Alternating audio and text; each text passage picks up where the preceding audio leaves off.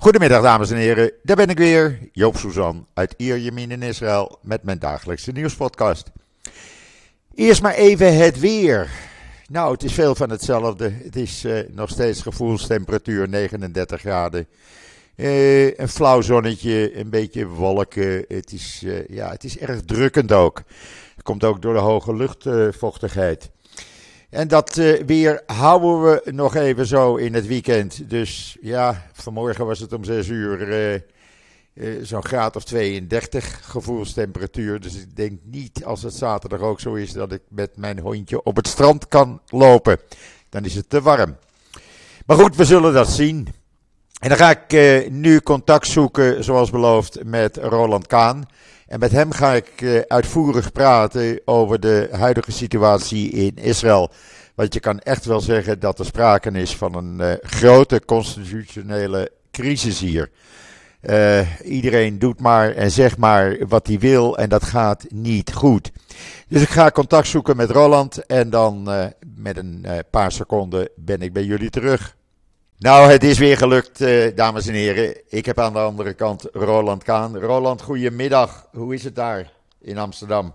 Goedemiddag, uh, Joop. Het is hier grijs. Ja. Uh, het is, het is wel, wel voor Nederlandse begrippen redelijk warm. Maar um, ja, het, het, het, is, het is ook grijs wat er allemaal in de kranten staat. Want um, een hoop politici verdwijnen. En dan zou je haast wel zeggen, wat fijn dat ze verdwijnen.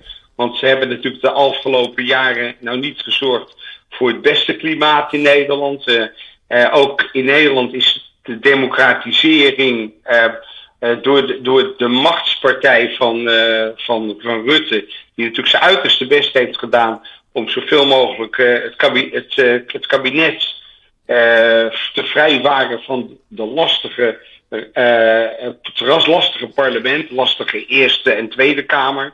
En uh, ja, daar zie je dus dat, uh, dat nu, ja, wat, wat dan de, de, de, de, elite, de elite noemt, de populisten de macht grijpen. Maar ja, voor mij is iemand die populair is, dus veel kiezers heeft, is natuurlijk net zo goed een politieke factor als iemand die niet luistert naar de kiezer. Want je hoort juist wel te luisteren naar de kiezer. Ja. En dat is uh, een beetje de situatie in Nederland. Uh, maar ja, ik, uh, uiteindelijk draait het erom dat de echte democratie is dat de meerderheid heel goed rekening houdt met de minderheid. En, en vaak is de meerderheid maar heel klein. En Joop, zoals nu ook in Israël. Ja, nou ja, datzelfde probleem hebben we hier in Israël. Je kan al spreken dat er is sprake van een grote constitutionele crisis op dit moment. Want de democratie is ver te zoeken. Uh, iedereen roept maar wat en zegt maar wat. En het erge is dat het leger uh, wordt bekritiseerd. En dat doe je hier niet. Je gaat het leger niet aanvallen. En nu valt de politiek het leger aan. politici die roepen dat legerleider en de leiders van Shin en Mossad en Hoge die moeten wegrotten in, uh, in de cel, zoals meneer Amsterdam uh, riep gisteren. Dat kan je niet doen. Dat kan je niet zeggen. Je gaat het leger niet afstaan. En dat is een... Ja, zeker in een land als Israël, waar het leger ja, eigenlijk een allesbepalende factor is geweest in het voortbestaan van het land. En ja. ook in totale opleiding, want uh, dat weten natuurlijk vast haast alle luisteraars. Maar ja, een, een jongen gaat met 17, 18, 19 drie jaar het leger in. Dat betekent dus ook voor zijn hele vooropleiding, uh, uh, zijn, hele, zijn hele studie, alles. Uh, is, daar is het leger echt vaak heel erg bepalend in. Ja. In hoe het zijn toekomst is. En ja, ja dus het, het leger is eigenlijk een van de fundamentele bouwstenen van Israël. Absoluut. En dus eigenlijk. En, en vandaar ook dat het zo schande is dat de orthodoxe yeshiva boys uh, het leger willen ontlopen. Uh, onder het mom van, uh, ja, wij studeren en wij zijn de echte zonen van het Joodse volk. Nou, die echte zonen van het Joodse volk zouden geen dag leven zonder het leger. Precies. En tot nu toe was die vrijstelling vanaf 26 jaar.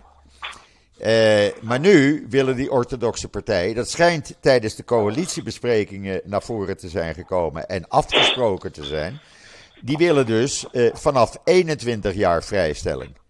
Dat betekent dat ze dus gewoon niet het leger ingaan. En uh, de ultra-orthodoxe partijen hebben nu een manier gevonden om dit er doorheen te krijgen. Door Netanyahu onder druk te zetten en te zeggen van wij stemmen voor geen enkele wet meer. Zolang deze vrijstellingswet er niet door is.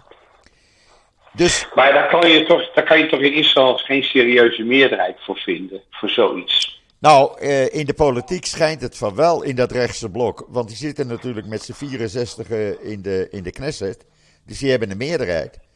En uh, die stemmen dus gewoon voor. Dat, maar als je, dan naar de, als je dan naar de peilingen kijkt. Ja. Bij een nieuwe verkiezing, hoeveel zetels zou dat blok nu krijgen? 52. Dus ze zijn hun meerderheid gewoon kwijt.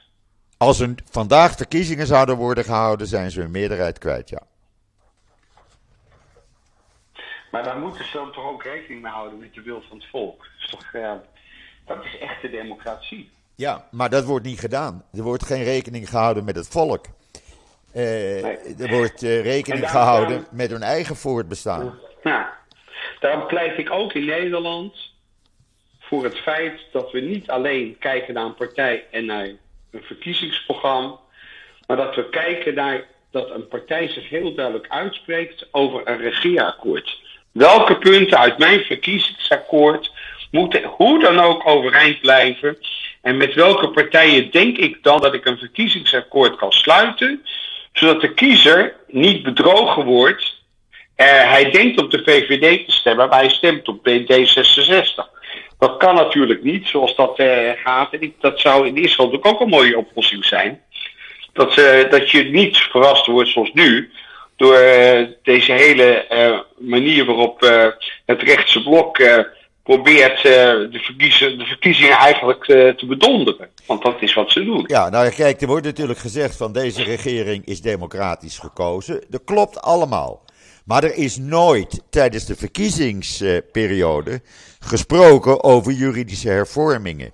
Dat kwam naar voren de tweede week van januari, twee weken nadat ze uh, geïnstalleerd waren als regering. Toen kwam opeens dit verhaal naar buiten. Ja. Dus daar, daar zit het grote probleem. De mensen zijn een beetje bedonderd, laat ik het zo zeggen. Nou ja, noem het maar een beetje. Half Israël staat op zijn achterste been. Ja, absoluut. Absoluut. Het is echt. En, en uh, nou, ik, sprak, ik sprak een hele goede vriend van mij. Die um, in Nederland Shaliach was een tijdje. En uh, die um, is, was, is reservecommandant uh, van, de, um, van de Israëlische marine basis in Haifa. Ja. En hij gaat, hij gaat nog steeds ieder jaar doet hij een aantal weken reservedienst. Hij vertelde mij, hij is één van de sterke krachten achter deze demonstraties. Ja, hij is een, een echte leider. En maar tegelijkertijd is hij het helemaal niet eens met die mensen die zeggen: ja, we gaan nu het leger niet in. Hij vindt juist dat hij wel het leger in moet, dat hij het leger moet versterken, maar tegelijkertijd de democratie moet beschermen via demonstraties en via zijn stem laten horen. Ja. En ja. Ja, er zijn natuurlijk ook krachten die zeggen, nou weet je wat, onder deze regering ga ik niet dienen en het leger dient trouw te zijn aan de regering. En dat ja. is, ik, begrijp, ik begrijp beide posities. Um, maar ja, ik, ik denk dat het, het meest ideale zou zijn nieuwe verkiezingen in Israël. Dat zou het meest ideale zijn, nieuwe verkiezingen. Maar dan is Netanyahu zijn meerderheid kwijt. En dan is zijn grote angst dat hij de gevangenis ingaat. Uh, vanwege dat proces wat nog steeds uh, loopt. Uh, kijk, we krijgen nu een hele, hele moeilijke periode. We krijgen 12 september. Moet het Hoge Rechtshof zich gaan uitspreken over die wet die gemaakt is om Netanyahu te beschermen.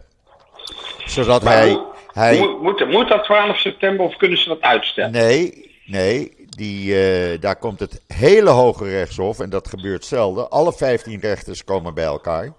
En die gaan dan daarover spreken. En kort daarna zal er een uh, uitspraak komen. Wat hebben ze nu gedaan? Ze hebben deze wet uh, om Netanyahu te beschermen, zodat hij niet kan worden afgezet. Alleen als hij geestelijk niet meer in staat is uh, om premier te zijn. Die hebben ze als basiswet gemaakt. Dat betekent dat uh, het Hoge Rechtshof hier niets aan zou kunnen doen. Maar dan kan je ook de wet op de onroerend goedbelasting bij wijze van spreken als basiswet maken. En daar kan ook niemand daar aankomen. Dan kan je elke wet basiswet gaan maken. Ja, dat werkt natuurlijk niet. Het grote probleem is dat we hier geen grondwet hebben. Dat is het grote probleem. En dat, dat wreekt zich nu op een enorme manier. Nou ja, Israël, Israël heeft natuurlijk zo hard moeten vechten voor zijn onafhankelijkheid. Dat uh, in 1947, 48 uh, ja, uh, Ben Gurion en de zijnen ja, helemaal geen tijd hadden voor gecompliceerde juridische wetgeving. Nee. Er moest gewoon een land verdedigd worden. Dus alleen dat daarna, in die 75 jaar daarna, nog steeds geen goede parlementaire structuur gebouwd is, dat blijft natuurlijk onbegrijpelijk. Ja, en dat wreekt zich nu. Uh, en dat zie je dus gewoon nu elke dag. Uh, doordat er geen grondwet is, is er ook geen basisconstitutie. Uh, en ja, iedereen doet maar wat, men rotzooit maar wat aan. En ja, het gaat gewoon hartstikke fout. Het gaat hartstikke fout. En je ziet het nu ook, Nasrallah, de leider van Hezbollah, die ja. staat gewoon aan de zijlijn met zijn armen over elkaar. En die wacht totdat het hier in elkaar stort. Want dat, ja, dat is een stuk. Uh, dat ze voor die, kijk, die, die, de grootste vijand van, van de Joden zijn de Joden zelf. Ja, absoluut. Dat zie je nu. En, het, ja, en, en uh, ja, ik, ik weet niet welke grote leider uit die begintijd uh, heeft gezegd, maar die heeft dus gezegd: eigenlijk is het goed dat we de Arabieren hebben.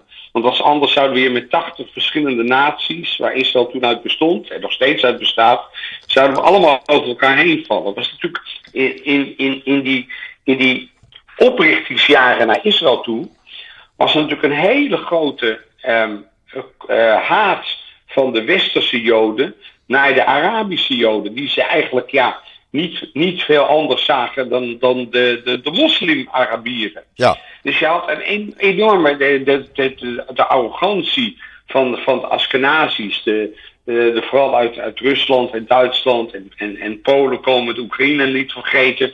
Die, die hadden natuurlijk helemaal niets op met die veel vrolijkere, veel, uh, ja, veel uh, vaak minder goed opgeleide, minder intellectuele Joodse Joden van Arabische afkomst. Precies. En, en, daar ook, en ook dat is nog steeds een issue, geloof ik, in Israël. Hè? En dat is een hele grote issue op dit moment, want het is eigenlijk een splitsing wat je ziet tussen Ashkenazim en Sephardim. Dus tussen de Europese Joden en de Arabische Joden. Dat zie je nu. Want de Arabische Joden, om het zo maar even te zeggen, die steunen blindelings Netanyahu. En dat, dat is het grote probleem wat erbij speelt.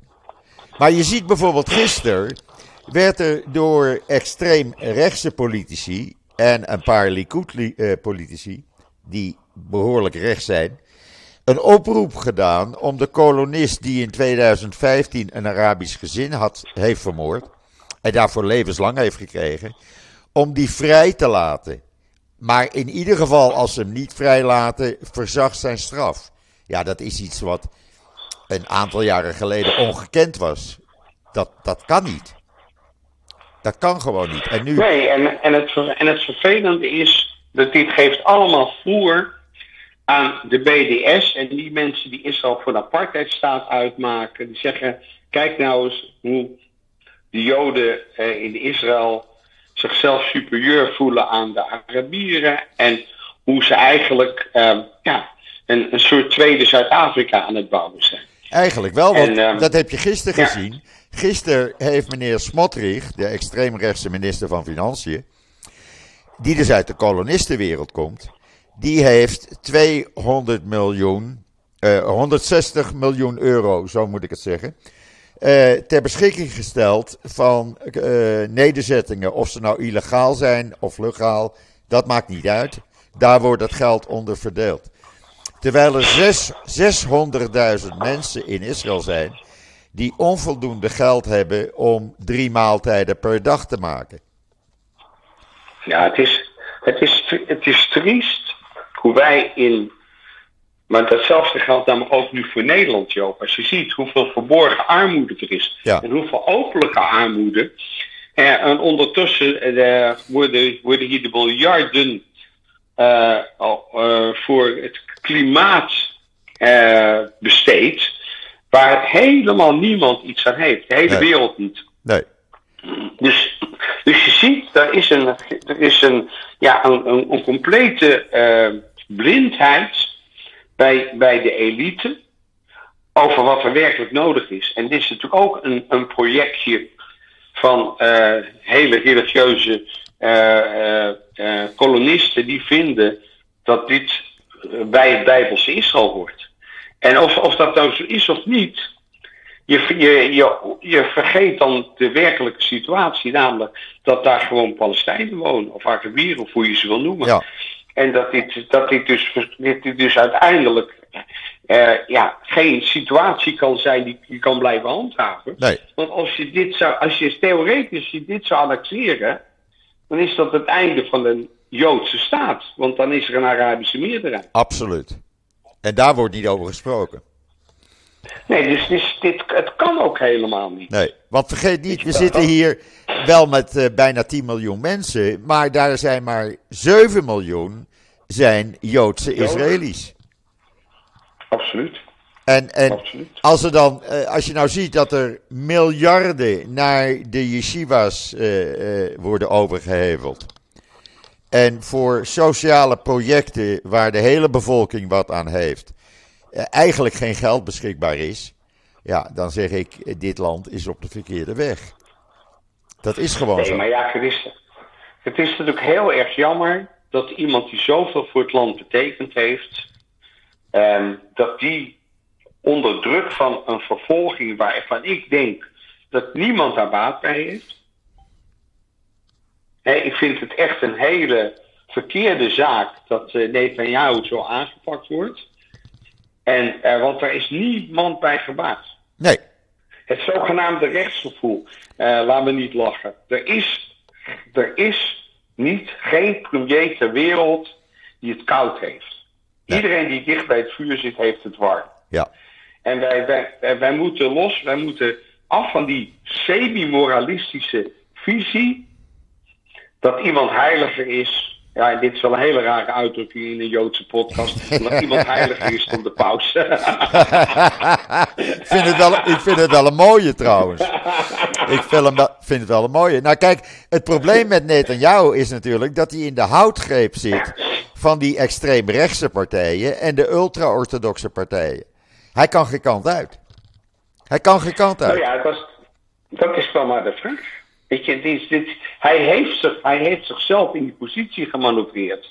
En voor iemand die, zo'n behendige politicus is, en voor iemand die ja, zo intelligent is, is dat natuurlijk onbegrijpelijk dat dit nu gebeurt. Ja. Want het is toch iemand met een enorme patriot, patriot ja, toch een echte patriot. Het is toch echt iemand die altijd voor Israël heeft gestaan. Ik- dus ik zal weet ook niet- altijd- Ik weet niet of hij, Ik ik zal weet ook niet of altijd, hij hier nou uiteindelijk zo blij mee is. nou, ik zal ook altijd blijven zeggen, hij heeft enorm veel voor het land gedaan. Zowel als minister van Economische Zaken als premier in al die jaren dat hij aan de macht is. Alleen, nu is hij gewoon op de foute weg. Nu is hij verkeerd bezig. En nu, Ja, gaat en, het, dat, en, dat, nu glijdt het en dat land. bewijzen al. Ja? Gaan Sorry? Ik- En dat, dat bewijzen ook al die demonstraties. Precies. Als je nou ziet, nou wordt Ja, gewoon- vanmiddag de, de light rail in Tel, Aviv, in Tel Aviv wordt dan vanmiddag in gebruik genomen. Althans, die wordt officieel in gebruik genomen door Netanyahu. Daar wordt de hele stad voor afgesloten, omdat men doodsbenauwd is voor demonstraties. Die zijn ook aangekondigd. Want, zegt men nu, diezelfde eh, eh, organisatie die eh, de demonstraties op zaterdagavond eh, organiseren, die zeggen nu: het kan toch niet zo zijn dat in een wereldstad als Tel Aviv eindelijk een light rail in gebruik wordt genomen, de eerste van de zeven lijnen, en dat die 30 uur in een week stil ligt, omdat er op Shabbat niet gereden wordt. Dat betekent dat mensen die geen vervoer hebben, nog steeds van vervoer verstoken zijn. Ook al, dus, Ook al hier is zie de je- leidrail. Hier zie je weer de. Ja, ook hier zie je in Israël dat er toch veel te veel macht is bij de religie. Ja, is er ook. En hoe, bela- hoe, hoe belangrijk het ook is dat de cultuur en dat de godsdienst eh, van het Joodse land Israël bewaard blijft, heeft een, een, een echt democratisch land hoort een scheiding te hebben tussen religie en, en bestuur. Dat Absoluut. bestuur hoort onafhankelijk te zijn. En, ehm, en dit is natuurlijk het gevaar dat Israël steeds meer op zijn buren gaat lijken. Ja, Dan zeggen ze wel eens waar je mee omgaat, word je mee besmet. Maar ehm, ja, het is geen goede ontwikkeling, joh. nee, het is een hele verkeerde ontwikkeling. En natuurlijk, kijk, eh, in Jeruzalem kan ik me er nog iets bij voorstellen. Dat eh, er geen openbaar vervoer is. Maar ja, het kan toch niet zo zijn dat een wereldstad als Tel Aviv. ook met het modernste openbaar vervoer, dus met een metro, light rail. verstoken blijft van openbaar vervoer. En dat wordt gewoon gedaan. Omdat, en dat zie je ook in combinatie met wat er de afgelopen dagen is gebeurd. Hè, met discriminatie van vrouwen in het openbaar vervoer. Ja, dat komt nu allemaal naar buiten. Opeens komt Ja, dat allemaal naar buiten. Ik las heel anders, Joop. Het is even een sideline. Ja, Maar ehm, er is nu ook een hele grote discussie gaande over de zogenaamde gesmatte eh, Ethiopiërs. Er is een grote tribe in Ethiopië, is natuurlijk een grote eh, burgeroorlog aan de gang. ja, En eh, in die burgeroorlog, daar zit een groep ehm ge- ja, geassimileerde, zou, ja, niet, niet, oh, niet eens echt geassimileerde, maar een groep Ethiopische Joden vast, ja, die ooit gedwongen zijn om christen te worden, ja, maar die zich altijd verbonden hebben blijven gevoeld met het Jodendom. En daar is nu een hele discussie over gaande. Gaan we die nu wel of niet onder de wet van de terugkeer brengen? Gaan we die wel of niet de kans geven om naar Israël te komen? ja. Er zitten er nog duizenden en daarvan heeft de minister gezegd... eh, geen haar op mijn hoofd die eraan denkt om deze mensen nu hier naartoe te halen. Nu zijn de demonstraties vanuit de Ethiopische hoek, zeg maar, de Ethiopische Israëli's, die demonstreren. En nou heeft hij gezegd gisteren, nou, ik wil er nog wel even over gaan denken of daar een oplossing voor is.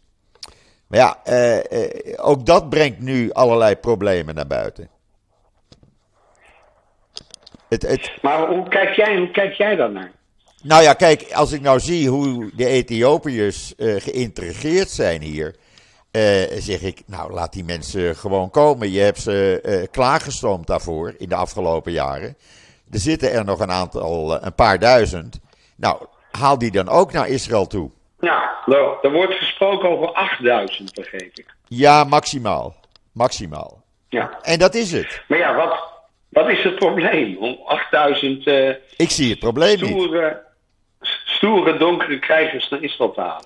Deze mensen zijn zo goed geïntegreerd. Echt waar. We hebben ze als minister gehad, als ambassadeur. Ze zitten in de politiek, ze zitten in de high-tech, ze zitten overal. En Ja. eh, ja, En, en, ze, en ze zien er ook nog heerlijk uit. Wat wil je nog meer? ja eh, ik heb daar Ja. helemaal geen problemen mee. En niemand heeft daar problemen mee eigenlijk.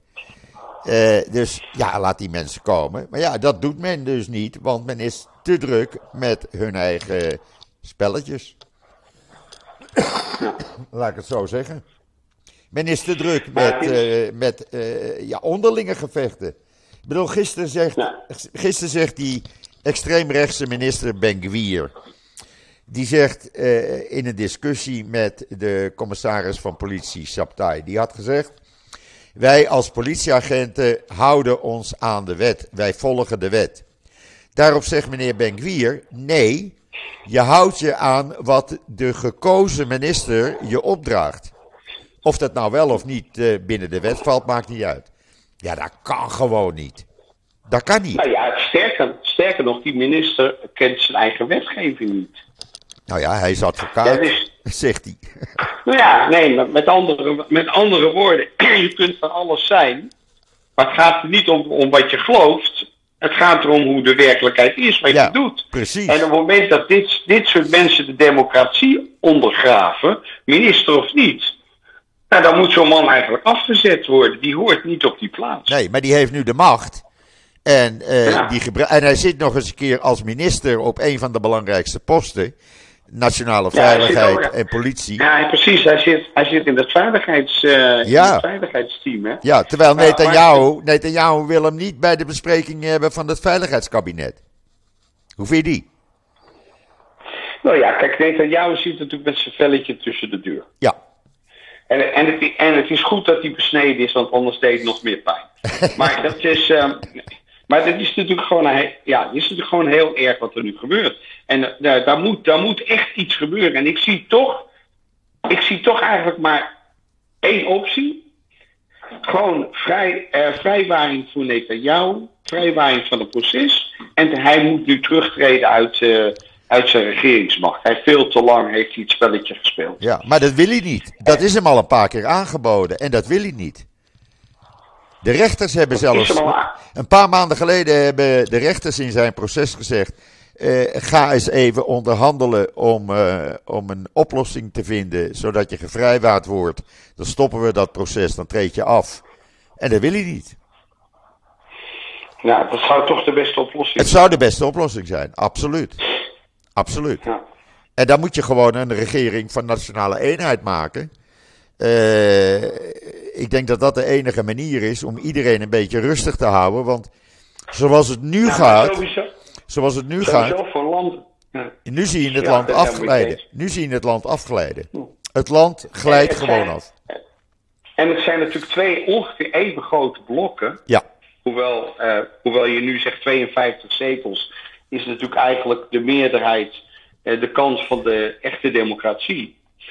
Maar ook eh, natuurlijk het vorige kabinet eh, van Lapid en Gans heeft het niet gered. nou, die dus ook daar- Nee, wacht even. Die hebben het niet gered doordat de Likud-partij van Netanyahu mensen gewoon wegkocht uit dat blok.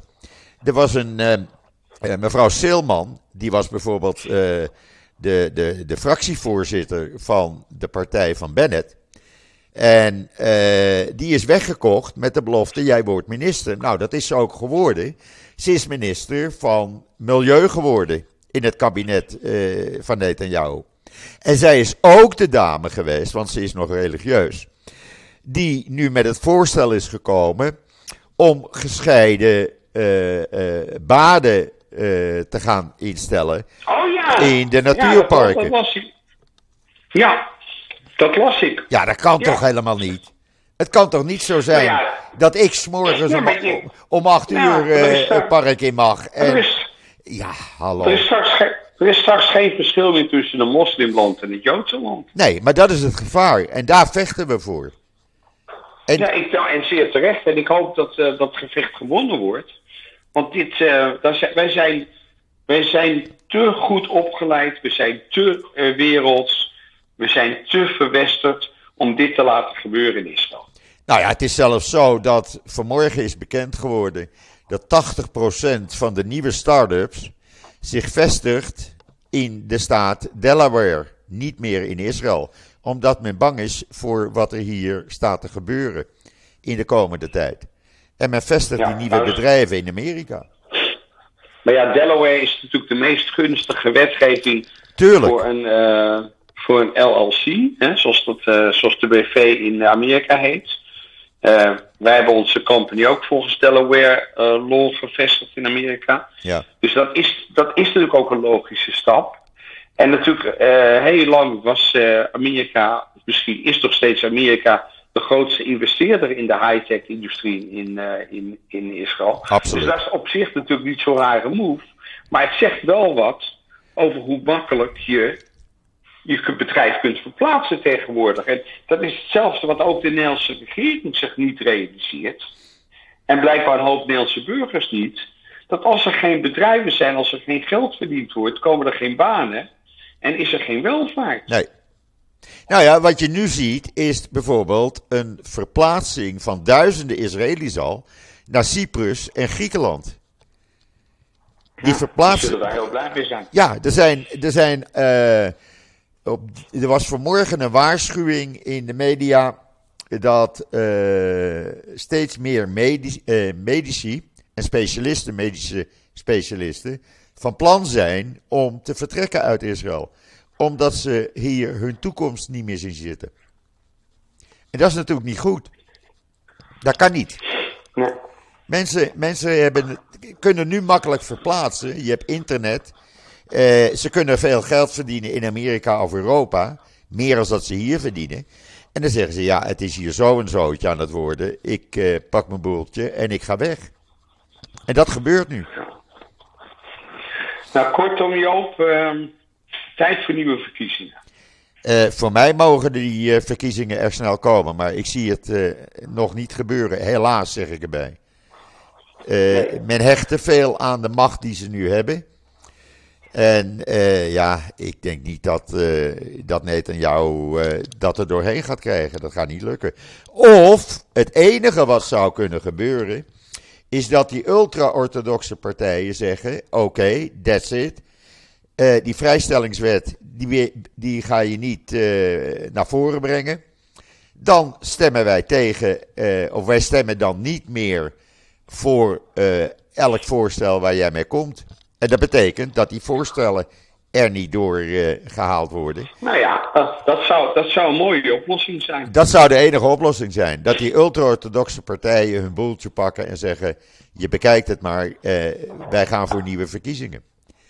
Dat zou de oplossing zijn. Want eh Smotrich en Benkwier, die doen dat niet. Die hechten te veel aan de macht. Ik bedoel, de de kolonisten hebben nu eh, twee machtsposities in deze regering. En eh, die krijgen nu dingen gedaan die ze anders nooit voor elkaar kregen. Dus die, die, tre die treden niet af. Het enige wat zou kunnen, en er wordt over gesproken. eh, men ziet de onrust in het land, die ultra-orthodoxen. En die zeggen: ja, dat kan niet. Dus dit moet stoppen. Voordat het land uit elkaar valt. Dus hopelijk, hopelijk ligt daar de oplossing. Bij die ultra-orthodoxe partijen. Nou, dan, dan, eh, dan eh, wordt Israël toch gered. Ondanks dat eh, het op de verkeerde plek ligt. Maar ja, het is zoals het is. Ja, dan ligt het lot van Maar- het land in ja, handen van de rabbijnen. Ja, want je weet waarom Israël op de verkeerde plek ligt, toch?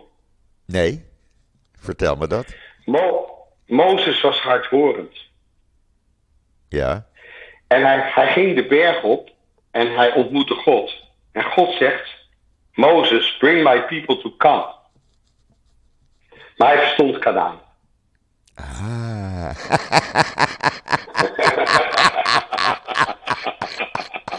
Het is een doordenkje, maar hij is wel een goeie. Ik kende deze niet. ik kende hem niet. Deze had ik nog nooit gehoord.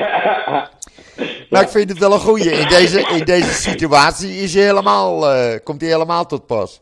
Ja, tot zijn recht. Geweldig, geweldig. Maar ja, we zien het, eh, we zien het wel. Eh, er zullen later vanmiddag demonstraties in Tel Aviv zijn. Er zijn zaterdagavond weer half miljoen mensen op de been. Door het hele land zijn die demonstraties hè, op zaterdagavond. 150 plaatsen. En eh, die zijn steeds beter georganiseerd. En als ik nou zie bij mij, in een Likud-stad, eh, Natanja is een Likud-bolwerk, dat daar toch zo'n 25.000, 30.000 mensen op zaterdagavond komen. Dan denk ik, ja, hallo, eh, er is een groeiende beweging. Hoeveel mensen wonen er nu in Natanja? Eh, zo rond de 200.000 in het hele gebied, Natanja. Daar valt Ier Yamin ook onder. En eh, dat wordt steeds groter, want er wordt hier wat afgebouwd. Ja, ik ben al heel lang niet meer geweest. Maar ehm, ja, mijn eerste reisje naar Israël, toen ik 19 was. Toen ehm, ben ik onsterfelijk verliefd geworden op een prachtige dame in Netanya. En eh, dat heeft eh, me eh, een deel van mijn reis Israël gekost. Want ehm, ik zou nog helemaal naar het noorden gaan, maar ik zat toch geen 2,5 uur in de auto richting de Libanese grens. Of ehm, ik ben hals over kop weer teruggereden naar Netanya. en, eh, Maar ja, dat is niet meer een Natanja wat het nu is. Laten we dat vooropstellen. nee, Echt niet. nee, dat was. Het is eh, een hele dat was moderne stad. eh, het is een hele moderne stad geworden. En eh, Met, ja, uh, Ir Yamin, waar ik dan woon, dat is gewoon, doet Europees aan. en je hoort hier alle talen van de wereld zo'n beetje. Dus wat dat betreft, nee, dat kan je niet meer vergelijken. Ja, nee. maar ik ben, ik, ben, ik ben uitgenodigd voor 75 jaar ehm, Israël. Van de, de, de Jewish Leadership Organisatie die heeft dit jaar de reunion in Israël. En, um, en als het goed is, ben ik in oktober tussen Israël en kom bij je kijken, Joop. Ja, absoluut. Absoluut. Dan ga ik je absoluut rondleiden. En ja. Uh, nou ja, laten we kijken hoe de situatie ja. in oktober is. Laten we dat eerst ja, voorop stellen. Ja. Uh, ja, ik zou dan toch ook nog een oproep willen doen aan alle luisteraars, Joop, ook namens jou. Um, je hebt een podcast waar gemiddeld uh, per aflevering 3000 mensen naar luisteren. Het is een, uh, een uh, ja, echt een, een, een, ja, een belangrijk medium voor de Nederlandse Joden die in Israël wonen. In de, de, de Israëlische Joden, de Nederlandse Joden in die diaspora hier in Nederland. En um, 3000 daarvan luisteren iedere keer naar jouw podcast. Uh, om jouw show door te laten gaan is er 750 euro per maand nodig. En als 3000 mensen daar ja, een kleine bijdrage aan zouden leveren, hè, al is het uh, bij maar een euro per maand, dan, uh, ja, dan, dan zijn we er. Ja, dus ja. Uh, ik zou ieder, iedereen willen oproepen die luistert. Zorg ervoor dat Joop door kan gaan met deze belangrijke berichtgeving. Nou, dat vind ik heel en mooi. ik ga ook een financiële bijdrage doen, Joop. Dat vind ik heel mooi van dus, je. Ja, dus, uh, dit was niet gepland, hè? Dit was niet gepland, laat ik dat voorop stellen. Nee, dit is, dit is uh, spontaan omdat jij me vertelde van dat financiële probleem. Maar heb me je bankrekeningnummer, of uh, even zeg ook in, aan het einde van de podcast, misschien is dat sowieso goed, waar mensen hun bijdrage. Oh, is heel makkelijk. Kunnen. Dat is heel makkelijk. Ja. Men kan naar fooienpot.com gaan met een D. Of uh, via de donatieknop in de, in de website. Dat is heel makkelijk, dat is in PayPal. De, de donatieknop in de website. En uh, help je over de winter door. En zo. Dankjewel. Ik vind het een hele mooie. Goed, Shabbos. Ja. Oké, okay. iedereen Shabbat Shalom. Jij ook Shabbat Shalom. Bedankt voor je ja. tijd. Ik vond het weer een heel leuk gesprek. Ik hoop dat uh, de mensen er ook uh, van genieten. En uh, we komen snel weer uh, even bij elkaar. Helemaal goed. Oké, okay, Shabbat Shalom. Tot ziens. Shabbat Shalom. Bye bye. Bye bye. bye. bye. Ja, dat was uh, de podcast met Roland. Ik hoop dat jullie ervan genoten hebben. ik wens iedereen nogmaals een fijn weekend. Shabbat Shalom vanuit Israël. Ik ben de zondag weer en zeg zoals altijd: tot ziens. Tot zondag.